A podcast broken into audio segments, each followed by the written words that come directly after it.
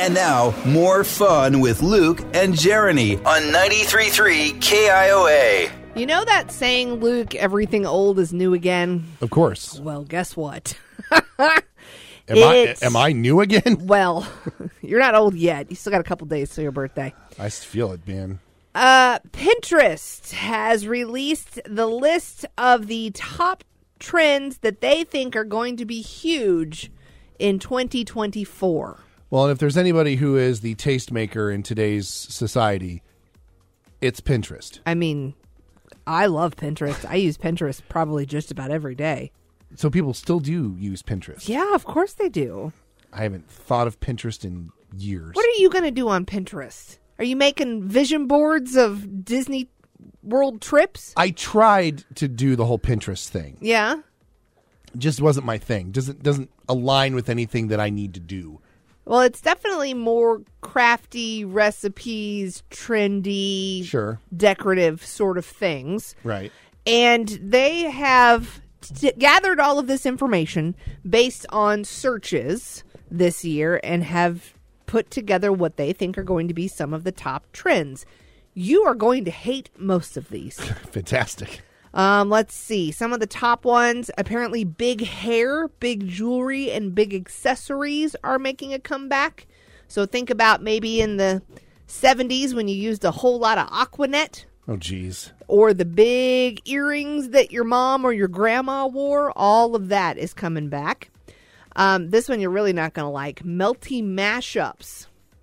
Things like food combinations that don't necessarily go together or you think go together, such as the cheeseburger taco, which apparently had a 255% jump in searches on Pinterest.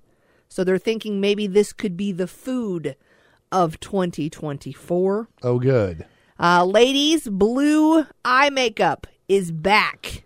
Blue is the color of the year blue eyeshadow, blue eyeliner, mascara, nail polish, anything blue. Think Y2K and the 60s combined. That's going to be a thing. Wow. If you like kitschy kitchenware, that's a, a comeback. My mom is going to love that one. Now you have to help me on this one. Like what do you mean by kitschy kitchenware? thing like vintage Tupperware or vintage juicers and blenders and all of your accessories looking old again. Now if somebody can find me that orange pitcher Mm-hmm. with the white top That's what we're talking and the about. orange little nub for the button on the top. yep.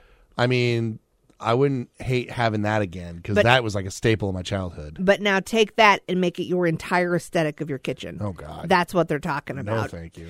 um, this one I don't quite understand because I don't have children, so maybe you can help me out on this. Inch stones. Inch stones. inch stones.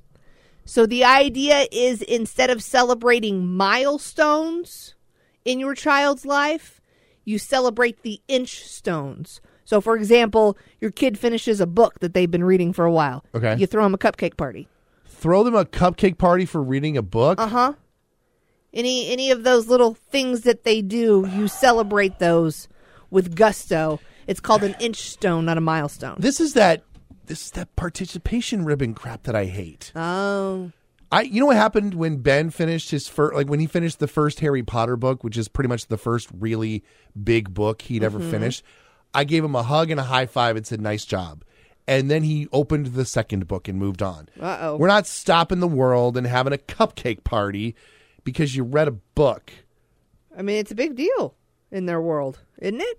it d- this is the problem is that we're making a big deal out of things that aren't big deals are they cool and are they a great accomplishment absolutely but you don't have a cupcake party because you finished a book good night how old am i Right? Exactly. do i sound curmudgeony or what Little bit. don't get me Little wrong bit. i believe this but it just i'm very get off my lawn right now you really are. They're saying things like maybe an end of school year party. That could be an idea. Potty training rewards. Obviously, we've Yeah, Oh, you've yeah, all we're done past that.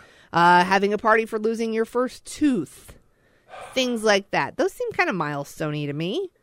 But yeah, you can go a little bit smaller. You can mark them and you can mention them. You don't have to throw a big party for it. Just say that it's it's remarkable and then move on. Luke, Oh. what you just did was remarkable. We're moving on. Okay, great. I'm done.